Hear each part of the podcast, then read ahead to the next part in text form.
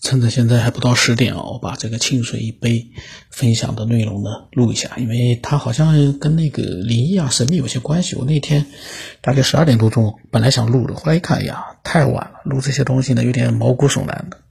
那么他呢，他说喜马拉雅听到节目之后很喜欢，他有一些个人经历呢想分享。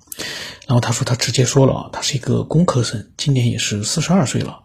原本也不相信鬼神这些东西，但是有件事让他有点不得不相相信了。他是海南的海口人，他们大一也就是一九九五年的暑假，大一是一九九五年，然后呢，他回了老家，和其他的三个高中的同学一起去其中一个的保姆的老家玩，也就是文昌铜鼓岭玩。他说他的那个保姆家呢就在铜陵谷的脚下。然后第二天一大早要上铜陵铜鼓岭看日出。前天呢闲聊的时候，他们村里人说山脚下有个庙，里面有个人算命挺准的。他们并不信这些，也并不在意。然后第二天早晨三四点起来爬山，那天都是雾，没有看到日出，扫兴的往下走，在山脚下看到一个庙，就是普通的海南农村村头的庙，不大。同行同行的村里的就说呢，就是这里。年轻人呢对什么都感兴趣，几个人就嘻嘻哈哈的就进去了。里面坐着几个也是来求神的人，中间坐着一个老人，没有胡子，应该也就六十几岁。见到他们几个人进来说要算命，也就笑笑，每人收两块钱。一九九五年两块钱也还是便宜的。然后问了他们生辰八字之后呢，他们都只知道生日，时辰是不知道的。他也不在意，就给他们说了一会儿，他们也不是太在意啊。但是时间过了二十几年，都一一一的灵验了。二十几年，然后他说，第一个同学没记得太多，只是说他和他的兄弟不和。说他们这四个同学呢，家里面都是两个兄弟，但是只有这个同学呢，跟他哥哥不和，后来都打架了。啊，但是这个算命的话呢，嗯，他和兄弟不和呢，这个可能性就百分之五十。只有两种可能，和和不和。但是，一般兄弟俩之间有矛盾的呢，其实也还是不少的，我感觉。那么这个呢，算一个。他说，第二个同学说他性情不稳，心太多。他从小也是油嘴滑舌的人，结果现在他在上海的什么地方做生意，有几个情人，孩子也分别生了三个。天哪！说他性情不稳，心太多，这个呢也是一个个性方面的一个问题。然后呢，呃，说句实话，男性嘛，男人呢，心都很多。我们的男性听众啊，自己想一想，你是不是心也蛮多的？如果给你机会的话，比如说他这个人在上海什么地方做生意，在上海那个地方做生意，而且做的比较好的话，嗯，你如果有机会的话，你会不会？也会心有点花，你未必说也是一样，跟他一样有几个情人或者什么生几个小孩，你是不是也是心花的？这是我对男性的听众讲的啊。所以这个算命呢，我觉得这个把男性的通病，就说一百个男性里面可能有九十个都这样那他这个准确度还是比较高的，就说他猜准的几率很高。我个人看法啊，有哪个男人说心不花的？而且是比较成功的男人，这个是我可能是说的不对啊，因为可能是我自己，呃，这个。那么第三个更直接，说他以后呢会被一个姓李的人骗。他说 会被一个姓李的人骗，这个算命算的很很细啊。他说：“你说说，他他对我说，他说你说说这个骗。”在人生中，应该不是说骗几千块的问题。结果过几年，他们毕业之后啊，说那个同学，第三个同学，因为在海南学轮子的人是骨干，然后呢，他还去什么南海静坐啊，那个什么不能说啊，那个地方，然后就被抓去改造了一段时间。本来挺精明的一个人。就毁在了姓李的那个人手里面了。他说，直到现在心也不太稳。说以后那这个事情，这个怎么说呢？这个倒是蛮准的，说被姓李的人骗。张三李四王二麻子，赵钱孙李，这个李呢也是个大姓，但是你说呢？他确实也说准了，是被姓李的骗了。这个我就不懂了，因为我要是把这个也说成巧合的话呢，肯定有人会讲你在你嘴里怎么全是假的？嗯，大家见仁见智吧。然后他说说到他自己了，他说他挺顺的。但是三十六岁，就说那个算命的说啊，说他挺顺的，但是三十六岁还是三十七岁左右呢，有个坎儿。他听了之后呢，也没往心里去，后来也就忘了。其他几个人的呢，他一直都至少大概记得，就他自己都想不起来。这个倒挺奇怪的，其他三个人他都记得很清楚，他自己的倒忘了。他说生活一直很顺利，直到三十七岁的时候，他被诊断了白血病。哎呦，这样啊！他的脑子里面一下子想起了他那个时候的话。这个时候我想问了：你都一直把自己的这个事儿给忘了，那你怎么能知道那么准确的？你就能准确的确定他说的是三十六岁、三十七岁有个坎儿呢？你会不会记错了呢？可能性有的吧，因为过了十几二十年了，过了他说过了要十几二十年了，你都忘掉了。突然想起来的话，那就存在一个这个想起来的内容是不是有一些混乱，有一些错误？那么他说他那个算命的时候说那个坎儿的时候，他说不过没事儿，嗯，就说他说这个坎儿有，但是呢没什么事。所以呢，他想起来之后呢，他得病那段时间啊，心态一直比较好，一直很有信心。然后他说：“要知道，他进去的时候是直接挂病危的，而且各项指标比别的病人高得多。后来呢，造血干细胞移植成功了，也算活下来，虽然有点后遗症。然后他说，对于算命这个事儿啊，他听到的节目里面还没，呃，听我详细提到。他说上面是他的亲身经历。”这个是他真实的一个经历分享的，就是呢，关于算命呢，它的准确度呢，在这四个同学啊，他和他的三个同学身上呢，他觉得呢都很准。这个时候，嗯，大家可以分析一下，到底是真的那个算命的人算准了四个人的准确的一个未来的一个遭遇，还是用一些套路，呃，算的这些命？大家见仁见智吧，我也不好多分析太多，分析太多的话也不好，也不好。然后呢，嗯，后来呢，他就跟几个朋友讲，他们也也都有过一些这样的经历。其中有一个说呢，嗯，那个时候跟几个朋友开车去海南万陵玩，有人说那里有一个地方的算命不错，他们就调转车头去那里了。那个时候是九几年，手机都没有。他朋友想问一下家庭，那个人算命的人直接就说：“你不是家里的老大，你不能问。”而这些事他是没说过的。这个，这个是等于说海南算命的都很灵了，就是按照他的这个经历的话，他那个算命的很灵，然后这个海南万灵的这个算命的呢也很灵。看来这个世界这个算命人这么多啊。然后他的另一个朋友啊，那个人只是对他说，他这里面有些错别字，我只能猜了。他说：“你住的地方呢，地势太低；你的女朋友呢，性格太烈。这些情况，说连他们几个好朋友都不大知道。但是呢，算命的都说对了，就是一个地势太低，女朋友性格太烈。”一个呢，女朋友性格烈的呢，应该也很多的，因为，嗯，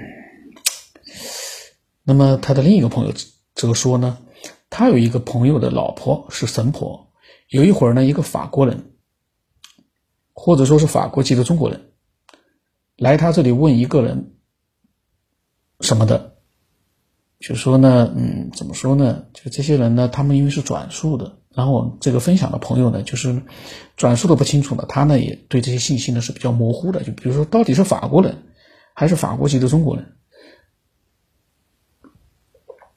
华人，那法国籍那就是华人了，就不是中国人了。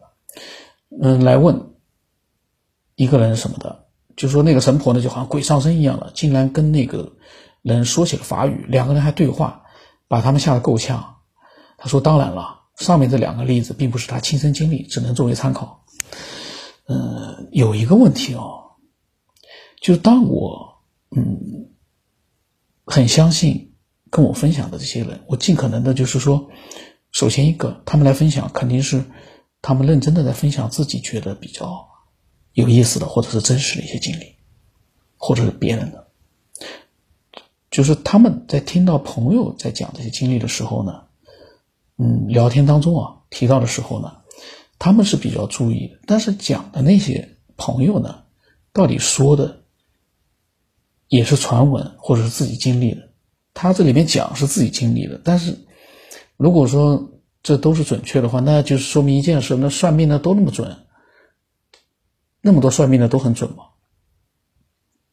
是因为准真的准，还是有套路的准？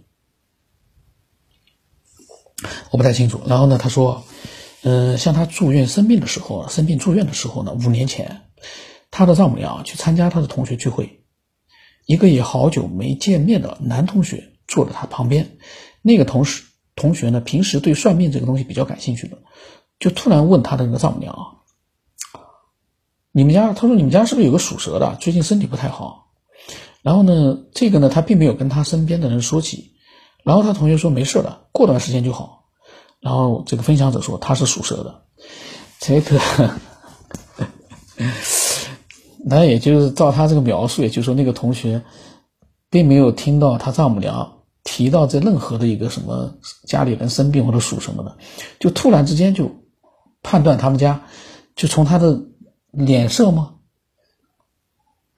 还是从什么地方来判断他家里有个属蛇的？身体不太好了，但这个呢，有有一个疑问，就是说他丈母娘是他他的这个亲人，这个事如果发生了的话呢，也也不会骗他，那就存在一个问题，丈母娘是不会骗他的。那么难道真的那个同学就这么神吗？能猜到他们家有个属蛇的，而且这个属蛇的身体还不太好，而这个属蛇的这个身体不太好的家里人呢，是他的女婿。而且他还知道呢，说这个人没事儿，过段时间就好。我看了这个分享者分分享来的内容，我突然之间，呃，恍惚感觉啊，好像算命的都那么厉害吗？都算的那么准吗？嗯，听众里面啊，如果有算过命的啊，被人算过命的，如果也觉得很准的。以前虽然也有人讲过我，我始终是觉得算命的绝大多数呢都是忽悠的。我不排除有些人很准，但是大数量很多的突然之间聚集了在一个人的身上，嗯，或者他周边的人身上出现了很多算命很准的人，难道我们的命运那么好算吗？我想问一句话：我们的未来那么好算吗？我觉得。不是那么好算的，哪有那么好算的呀？这个有点太神，嗯，但是但是啊，一点啊，我呢是这么认为，但是呢，有一点可以肯定的，他所分享的内容呢，嗯，比如说他丈母娘碰到事情呢，可能也确实碰到了，就是问题就是不知道那个同那个给他算命的那个人是不是通过他的跟别人的聊天啊，或者怎么样啊，了解了一些情况。才跟他去讲的，这个里面谁也不知道了，因为他也没有经历，嗯，那一天的场景，他丈母娘到底有没有跟人家无意当中透露一些什么，他也不知道。这种事情呢就不好讲了。我个人呢是觉得呢，我不太相信这些，我不相信这么多算命的都很准，偶尔来一个大师说他算的很准，我信的，但是原因呢我就不清楚了。但是一个一个的算命都很准，我就不相信。然后他说。在他大学的时候，一个同学帮他看手相，也说他三十多岁的时候会有一场大病，而他呢，掌心的生命线是有一段比较虚的。然后他发了一个照片，他掌心的那个纹纹路的照片。嗯，这个事情呢，这也就是说他的同学算命也很准嘛。当然他是看那个手掌线看手相，手相真的能算那么准吗？我已经有点，我也不知道该说什么，因为可能我，嗯，我个人的认知呢是有有问题，也有可能，可能那帮人算命就那么准，包括一个首相就真的能看准多少多少岁会有一场大病。我不知道听众里面有多少是也是这么认为的，呃，然后呢，我跟他讲我。这他是在半个月前分享的，我跟他讲，我说你多分享吧，有有空的话我录出来看看到底什么内容，因为我没仔细看。嗯，然后呢，然后他又跟我讲啊，哟，他分享内容还蛮多的呢。清水一杯，他分享内容蛮多的。呃，然后他说啊，具体的分析呢，可能他也没有说的也没什么深度，或者是人云亦云。然后他说，在我面前啊，他只能提供一些他的经历而已。他呢是一个比较理性的人。然后呢，我相信他也能，刚才也说了，有些是人云亦云的。他亲身的经历呢，嗯，就是那个算命的那个经历呢。我呢提出来的一个疑惑就是，过了那么多年，你都忘记了，突然之间生病了，你想起来了，那么这个里面记忆上面会不会有一个偏差？另外一个丈母娘的那件事情呢，呃，因为他并不在现场，丈母娘是不是会？无意当中透露了一些信息出来，然后最后呢，出现了那样一个所谓的很准的这样的一个算命。我个人是这么猜测的，否则的话，随处可见那个算命很准的人，都是不是算命的人，都是普通的身边的同学啊、同事啊之类的。这世界你不觉得可怕吗？你走到哪里都有人知道你未来会发生什么，你不觉得这个很怪异吗？我个人看法啊可能不准，可能因为物以类聚，可能。不是物以类聚啊，可能呢正好有一些，呃，人呢确实是有一些比较奇特的遭遇、呃经历，这个呢是也很正常。比如说清水一杯，他可能碰到的确实也都是这样的一些人。那我们没碰到，不能说他碰到的都是，嗯，假的。只是从我们的一个认知，我从逻辑上来讲呢，呃，我个人觉得这个太密集了，算命的人出现太密集了，在他的这个生活里面。这 个太密集了呢，就这个东西就不是巧合了呀！太密集了，就就有点过于神奇了。但不代表说，嗯，就像我个人认为的那样都是假的。可是如果说那么多人都是真的啊，也有点不可思议啊。然后呢，他跟我讲，他说希望录节目的时候啊。如果录的话，具体的人名地名还是不要那么具体。哎呦，我这个地名、人名呢，我是知道了，我让他取了个清水一杯。这个地名的话，我怎么忘掉了？我刚才当然了，海南那么大，谁他的那些同事也不会听这个节目的，我估计。清水一杯啊。然后下面呢，他前段时间半个月前又分享了很多的经历，他经历还挺多的啊。然后呢，他也有一些自己的想法，真的还不错呢，真的是很有，就是说经历啊，也很有自己想法的一个人。毕竟他有很多的一个人生的一个经验，他也有很多的一个阅历，所以呢，嗯，这样的一个分享者，他能够自己就是说很理性的去分享一些事情，他不会很激进的、很极端的，嗯，去一口咬定就说。那些都是怎么样怎么样？其实他自己可能也在疑惑，呃，只不过呢，他觉得呢，呃，说不清楚，而且他自己亲身经历的，他觉得呢，就说想分析一下到底怎么回事，这是他嗯他的想法，我估计。但是我现在突然在想，他对于自己，就如我刚才提出来的那种嗯想法啊，